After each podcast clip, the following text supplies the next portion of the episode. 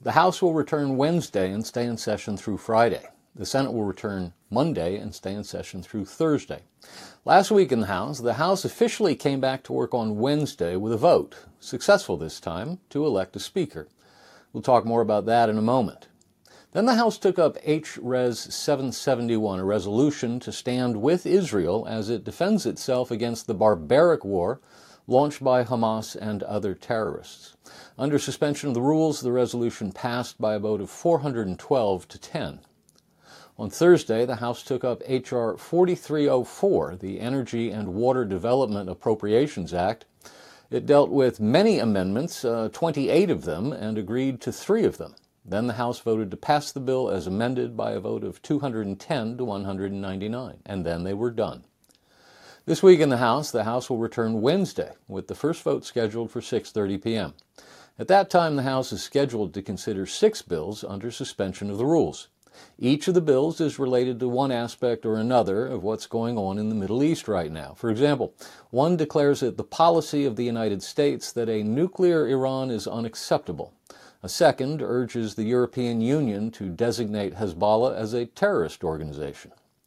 On Thursday and Friday, the House is set to consider H.R. 4364, the Legislative Branch Appropriations Act for FY24, H.R. 4821, the Department of the Interior, Environment, and Related Agencies Appropriations Act for FY24, and H.R. 4820, the Transportation, Housing, and Urban Development and Related Agencies Appropriations Act for FY24. In addition, the House may consider HRES 773, providing for the expulsion of Representative George Santos from the House of Representatives. HRES 807, censuring Representative Rashida Tlaib for anti Semitic activity, sympathizing with terrorist organizations, and leading an insurrection at the United States Capitol complex and H. Res. 610, censuring Representative Marjorie Taylor Greene.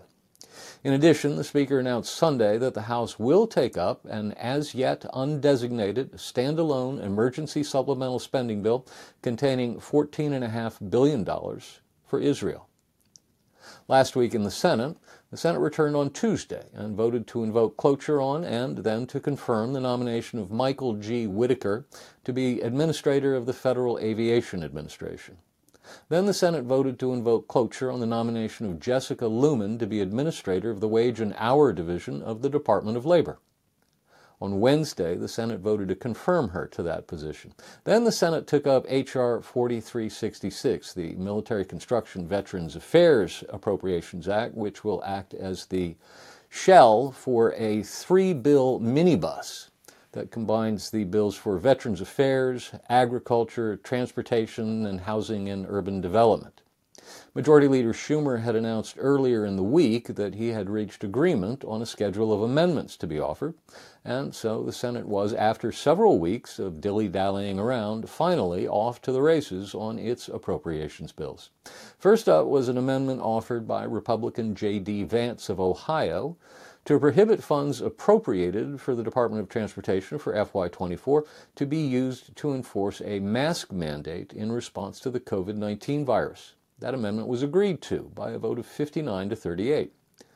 Oklahoma Republican Senator Jim Lankford offered an amendment that would have prevented future government shutdowns by providing for a period of continuing appropriations in the event of a lapse in appropriations under the normal appropriations process and establishing procedures and consequences in the event of a failure to enact appropriations. That amendment was not agreed to by a vote of 56 to 42. On Thursday, the Senate voted on Kentucky Republican Senator Rand Paul's S.J. Res 44. That's a joint resolution directing the removal of U.S. armed forces from hostilities in the Republic of Niger that have not been authorized by Congress. The resolution was rejected by a vote of 11 to 86. Then the Senate went back to the minibus appropriations bill and took up an amendment offered by Indiana Republican Mike Braun to prohibit earmarks the amendment was not agreed to by a vote of 35 to 68. I'm sorry, 35 to 62. Then the Senate took up a Congressional Review Act resolution of disapproval offered by Kansas Republican Senator Roger Marshall against the rules submitted by the Food and Nutrition Service relating to application of Bostock v. Clayton County to program discrimination complaint processing policy update. In other words, Senator Marshall was trying to block the U.S. Department of Agriculture from retaliating against schools that do not comply with the Biden administration's LGBTQIA plus ideology in schools. The resolution was rejected by a vote of 47 to 50, and then they were done. This week in the Senate, the Senate will return Monday with the first vote set for 5:30 p.m. At that time, the Senate will proceed to a roll call vote on invoking cloture on the nomination of Matthew James Maddox to be a U.S. District Judge for the District of Maryland. Then, based on the Majority Leader's cloture filings, I'd anticipate a vote on the nomination of Jack Lew to be U.S. Ambassador to Israel. Let's talk about that nomination. Uh, the President's nominee to be U.S. Ambassador to Israel, former Obama Treasury Secretary Jack Lew, was voted out of the Senate Foreign Relations Committee on Wednesday by a vote of 12 to 9. Every Democrat on the committee voted for him, and all but one Republican voted against him. The one Republican who voted to send Lew's nomination to the floor with a favorable recommendation was Kentucky's Rand Paul. Senate Majority Leader Chuck Schumer could schedule the Lew nomination for a Senate floor vote as early as this week. Now to the emergency supplemental. A week ago Friday, President Biden sent to the Congress a request for an emergency supplemental spending bill. We discussed this briefly last week, but there's been some movement on it, so I want to keep you up to date. The request from Biden was for $106 billion, broken into four main parts $61 billion for aid to Ukraine, 14 billion for aid to Israel, about 7.5 billion for the Indo Pacific, that is, Taiwan security and $14 billion to address the surge of illegal immigration at the southern border. In addition, there's another 10 billion or so in there for humanitarian assistance. The first question is Will the bill go through both House and Senate as one piece of legislation, or will it be split into two or more bills? The Biden White House wants to deal with the entire funding request in one bill. That's because it believes the portion of the bill addressing aid to Israel will be very popular and will likely pass overwhelmingly through both the Democrat controlled Senate and the Republican controlled House. And because the Israel aid will pass, the White House wants to send the Ukraine aid along with it and let the Ukraine aid draft in behind the Israel aid like one race car, moving in directly behind the race car in front of him. The one in the back lets the one in the front do all the work, breaking the wind resistance, and saves power while waiting to make his move. The Senate seems likely to try to move the bill as one giant piece of legislation. Both Majority Leader Chuck Schumer and Minority Leader Mitch McConnell have said they'd prefer to do it that way. McConnell told Republican senators at their regular Wednesday lunch meeting that he thought the aid for Israel and Ukraine should stay together because both situations are part of a larger global threat facing U.S. national security interests. But several of the conservatives in the Senate aren't buying and want to break up the bill. Led by Roger Marshall of Kansas, J.D. Vance of Ohio, Mike Lee of Utah, and Ted Cruz of Texas introduced legislation last week that would provide a total of 14.3 billion.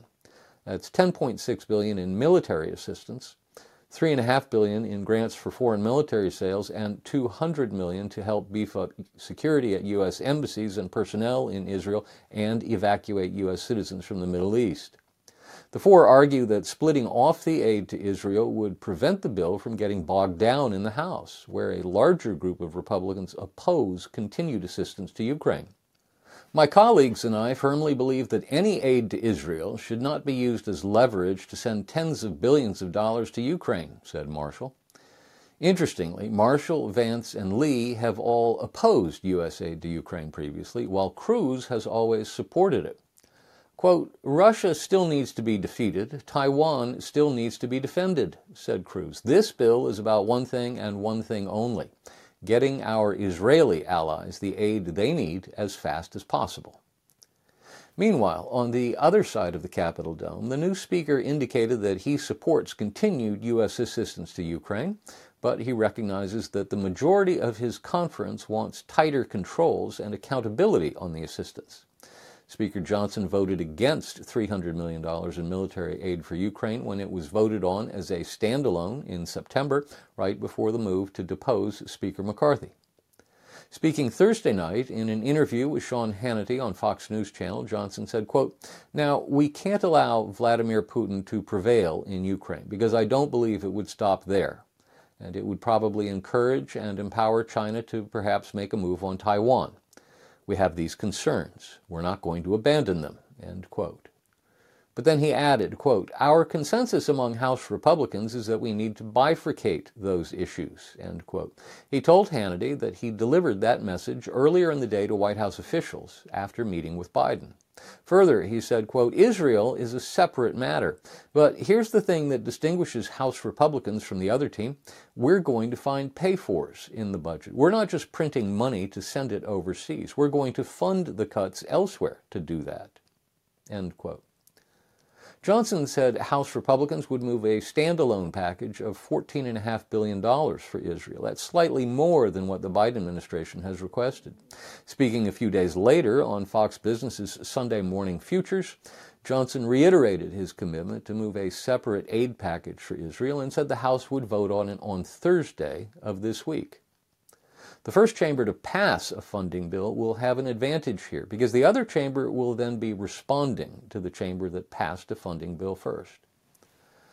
Now let's talk about government spending. Let's not lose sight of the forest for the trees. While Congress's short-term attention is focused on the Biden request for an emergency supplemental spending bill, let's not forget there's also a much larger problem to contend with, the annual appropriations process and the spending bills it generates. The House has now passed five of its 12 spending bills and plans to take up another three this week. The Senate continues to work on its first minibus, which combines three of the 12 spending bills it must pass. Meanwhile, the current continuing resolution will expire on November 17. There is no way the House and Senate will have passed all 12 appropriations bills, gone to conference, hashed out their differences in 12 different conference committees, brought those conference reports to the floor of each House, voted to approve 12 different conference reports, and then gotten President Biden to sign them all into law before midnight on November 17. No way. So, we're going to pass another continuing resolution to keep the government open, or the government will partially shut down for a short period of time. Speaker Johnson reiterated over the weekend his desire to pass a second continuing resolution lasting until at least January 15 and maybe as late as April 15. Quote, and the reason for that, he explained, is it gets us beyond the end of the year push. And oftentimes the Senate tries to jam the House and force an omnibus spending bill we're not doing that here anymore. We're having single subject bills, and so pushing that into January, I think, would assist us in that endeavor. He continued, there may be some conditions put on that. Perhaps that 1% spending cut across the board instead of becoming effective in April. Maybe we'd make that January 15 to incentivize the Senate to do their work. Stay tuned. Now to the latest on the Trump indictments. On Tuesday morning, former Trump 2020 campaign attorney Jenna Ellis pled guilty in the Georgia election interference case to a minor offense, a misdemeanor aiding and abetting the provision of false information to the state, for which she will serve no jail time, like the three others who have pled guilty before her in this large case. Increasingly, D.A. Fani Willis's willingness to accept plea deals in which the defendants plead guilty to a misdemeanor and serve no jail time, and do not even agree that they were part of the larger conspiracy Willis conjured in her RICO charge, makes clear that Willis wildly overcharged her original case. Left wing legal and political analysts are frothing at the mouth about the so called parade of Trump allies and cronies who are agreeing to plead guilty to minor offenses. Many of these people never met the man, let alone agreed to conspire with him to break the law, because please remember, it is not a crime in the state of Georgia to attempt to overturn the results of an election. In fact, Georgia law specifically allows for legal election contests. What usually happens in cases like this is the prosecutor tries to get the little fish to agree to plead guilty to the major crime in exchange for a promise to help the government prosecute its case against the other larger fish and a guarantee of no or little jail time. In this case, the defendants are winning the guarantee of no jail time but they're not being required to plead guilty to the larger crime charged. Instead, they're pleading guilty to misdemeanors and totally ignoring the larger RICO conspiracy Willis created. So while the fact is that Willis is winning convictions, look, another guilty plea. It's also a fact that this is doing nothing to help build her case against the biggest fish of all, Donald Trump. Stay tuned. Now to the latest on the Biden crime family saga. Two major developments on this front last week. First, the House Judiciary Committee took testimony from former United States Attorney Scott Brady, who had been tasked by Attorney General Bill Barr early in 2020 with pulling together all the various investigative threads related to Hunter Biden and Burisma, the Ukrainian energy company on whose board Hunter sat. Brady testified that his investigative team had corroborated enough of an FBI confidential human source's claim of an alleged bribery scheme regarding Joe Biden to warrant further investigation, but that he encountered unprecedented delays and what he called reluctance inside both the FBI and the Delaware U.S. Attorney's Office that was simultaneously investigating Hunter Biden. In fact, Brady said the information he developed was significant enough that it was passed to three separate U.S. attorneys' offices, including those in Brooklyn and Manhattan, in addition to the one in Delaware. But he ran into resistance in those U.S. attorneys' offices and required that required him constantly to go back to his superiors at DOJ for assistance navigating those bureaucratic minefields. Brady was also critical of the FBI, noting that the Bureau never told his office that it had Hunter Biden's laptop and had already corroborated its contents as real. He said he first learned of the existence of the laptop when the New York Post broke the story in October 2020, despite the fact that the FBI had had the laptop since December 2019. He said he ran into the same kind of skepticism and resistance from U.S. Attorney David Weiss, and Weiss's deputy, Leslie Wolf. Weiss was not interested in the now famous FD 1023 form related to charges of bribery against Joe Biden offered by a credible, confidential human source. Brady testified that he and his team had vetted open source intelligence to corroborate the source's credibility and were satisfied that his allegations were credible enough to warrant further investigation. But when Brady's team went to brief Weiss and Weiss's team, Weiss skipped the briefing and then never followed up. Brady also directly answered claims by the Oversight Committee's top Democrat, Jamie Raskin of Maryland, who said that Brady's office had not found the FD 1023 report credible and had shut down that line of inquiry. Quote, my understanding of Mr. Raskin's public statements is that based on the determination that I and my team found the allegations in the 1023 not credible or other information not credible, we did not escalate the assessment to a limited or full investigation. That's not true, he said. The same day Brady was testifying to the House Judiciary Committee behind closed doors, Iowa Republican Senator Chuck Grassley, who for 38 years was a Senate colleague of Joe Biden's, sent a letter to Attorney General Merrick Garland and FBI Director Christopher Wray seeking more information on DOJ's and FBI's handling of the investigation of Hunter Biden and his father Joe. Specifically, Grassley said he had been made aware that at one point the agencies had maintained more than 40 sources who had criminal information about Joe Biden and his brother and his son. And Grassley wanted to know how information had been vetted. Stay tuned. Now, more on the contest for Speaker. When the House went home last week, nominations for Speaker were once again open. The deadline to toss your name into the hat was noon Sunday. As of noon Sunday, there were nine candidates for Speaker. When House Republicans came back on Monday evening, they held a candidate forum. On Tuesday, they began voting. By that point, two of the nine candidates had dropped out. They were Dan Meuser of Pennsylvania and Gary Palmer of Alabama. The first round of balloting ended with Majority Whip Tom Emmer in the lead, followed by House Republican Conference Vice Chairman Mike Johnson and Byron Donalds of Florida. In the second round of balloting, Emmer picked up a dozen more votes, and Johnson and Donalds also gained. On the third ballot, Emmer won a majority of the votes, defeating Johnson by a vote of 117 to 97, with five voting for other candidates and one voting present. But then there was a roll call vote to make sure Emmer could command 217 votes on the floor of the House. After the previous week's embarrassment, where Speaker designate Jim Jordan went through three ballots, losing support on each one before finally exceeding defeat, the House GOP was going to make sure its nominee could win a vote on the floor. Turns out Emmer couldn't. The roll call vote showed about two dozen votes against him. They wouldn't budge. Then former President Trump weighed in with a post to Truth Social in which he whacked Emmer hard, calling him a RINO, and saying of Emmer that Emmer, quote, never respected the power of a Trump endorsement or the breadth and scope of MAGA. Voting for a globalist RINO like Tom Emmer could be a tragic mistake. End quote. So, after a few hours as the Speaker designate, Emmer conceded defeat and nominations were once again open with a 5:30 p.m. deadline. When the deadline passed, there were six candidates in contention. Then things got a bit hinky when former Speaker McCarthy floated a plan that would have him return as Speaker, with Jim Jordan serving as Assistant Speaker, whatever that was.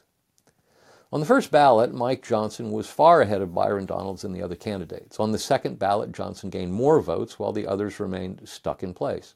On the third ballot, Johnson won the nomination with 128 votes. Then there was another roll call vote to confirm Johnson could win 217 votes on the floor. No one voted against him. The contest was sealed, and three weeks to the day after Kevin McCarthy was deposed, Mike Johnson was selected to be his replacement. Now to a brief update on 2024. There were two significant developments in the 2024 campaign for president last week. On Friday, Minnesota Democrat Congressman Dean Phillips filed paperwork to compete for the Democratic nomination for president in the New Hampshire primary, becoming the first serious intra party challenger to an incumbent Democrat running for re election since Ted Kennedy primaried Jimmy Carter in 1980. Other parallels to Jimmy Carter's ill fated run for re election are evident as well. Like Carter before him, incumbent Joe Biden launched his presidency with a massive government spending program that led to once in a generation inflation, with consequent low approval ratings on his handling of the economy.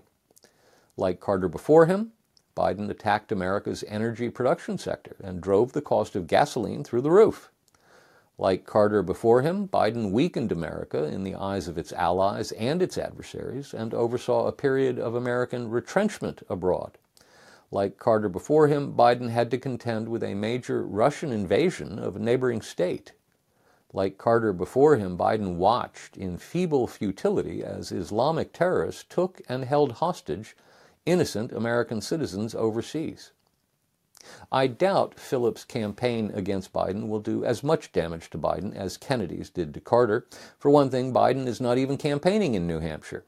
He was so determined not to be embarrassed by New Hampshire again that he directed the Democratic National Committee to upend a century old tradition and remove the Granite State from its first in the nation status. Consequently, under the official 2024 DNC calendar of delegate selection contests, South Carolina goes first.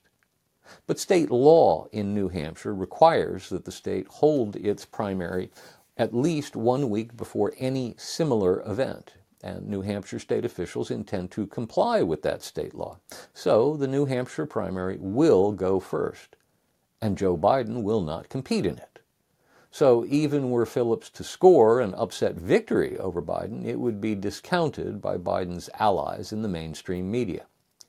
Nevertheless, the Phillips challenge will be interesting to watch. According to recent public opinion surveys, significant majorities of Democrat voters believe Biden is too old to serve a second term, and significant majorities of Democrat voters do not want Biden to run for a second term.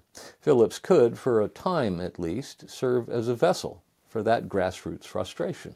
We'll see. On the other side of the aisle, on Saturday, former Vice President Mike Pence announced that it wasn't his time, and he suspended his campaign for the 2024 Republican presidential nomination.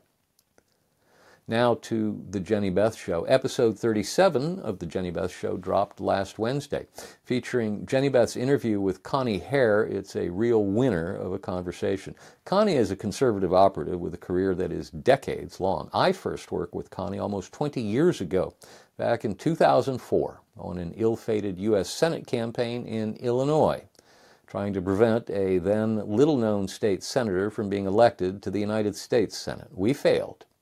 And four years later, that little known state senator, firmly ensconced in the United States Senate, defeated John McCain for the presidency. Connie now serves as the Louisiana State Director for the State Freedom Caucus Network. Prior to that, Connie served as Chief of Staff to Texas Republican Congressman Louie Gohmert, one of Jenny Beth's all time favorite rock star congressmen. Not surprisingly, it's a great conversation and a great episode. Highly recommended. And that's our Washington report for this week.